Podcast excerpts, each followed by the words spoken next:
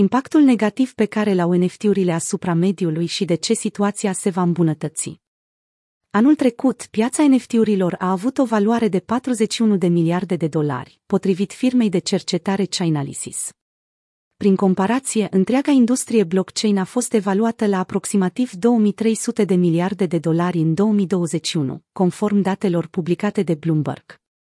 Astfel, deși auzim și citim toată ziua despre ele, NFT-urile reprezintă doar o fracțiune din universul cripto. Deși nu sunt o piață mare, NFT-urile afectează serios mediul înconjurător. O singură tranzacție în blockchain-ul Ethereum, pe care sunt bazate majoritatea NFT-urilor, consumă mai multă energie decât 100.000 de tranzacții efectuate în rețeaua procesatorului de plăți Visa. Efectuarea unei astfel de tranzacții cripto în fiecare zi, timp de o lună, ar costa, în Statele Unite ale Americii, 856 de dolari. Tranzacțiile în blockchain, inclusiv cele cu NFT-uri, consumă foarte multă energie, foto, statista. Consumul este atât de mare deoarece Ethereum folosește un sistem de verificare a tranzacțiilor de tip Proof of Work, Proof of Work. Spus foarte simplu, computerele din rețea trebuie să rezolve calcule matematice complexe pentru a salva noi date, a crea noi blocuri în blockchain. Pentru minare este, astfel, necesar hardware performant. Blockchain-ul Ethereum va deveni unul proetenos cu mediul. Din fericire, Ethereum va trece la modelul Proof of Stake, Proof of Stake, care necesită o putere de calcul mult mai mică. Consumul de energie s-ar putea reduce în acest blockchain cu până la 99%. Proof of Stake se bazează pe staking, care înseamnă blocarea unui număr de criptomonede într-o rețea de tip blockchain. Acestea le oferă deținătorilor posibilitatea să facă parte din grupul celor care verifică tranzacțiile, creează noi blocuri și asigură securitatea rețelei. Participanții sunt răsplătiți pentru activitatea lor în aceeași monedă digitală.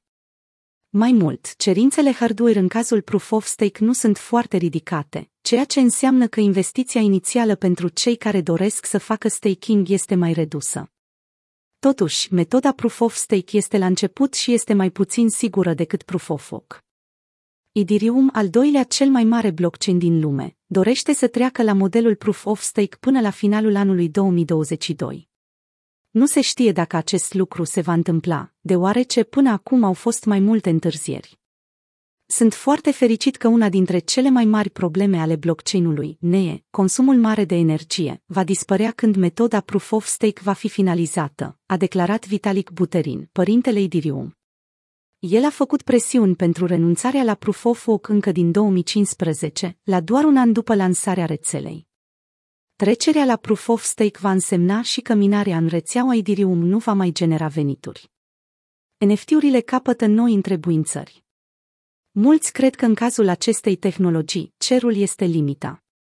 Majoritatea NFT-urilor sunt forme de artă sau active disponibile în jocurile de tip Play to Earn.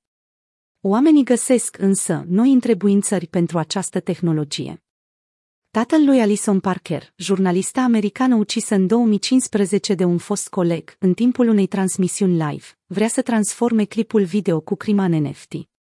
Astfel, bărbatul crede că, după ce va deveni proprietarul înregistrării, îi va fi mai ușor să le ceară marilor giganți din domeniul social media să o elimine de pe platformele lor.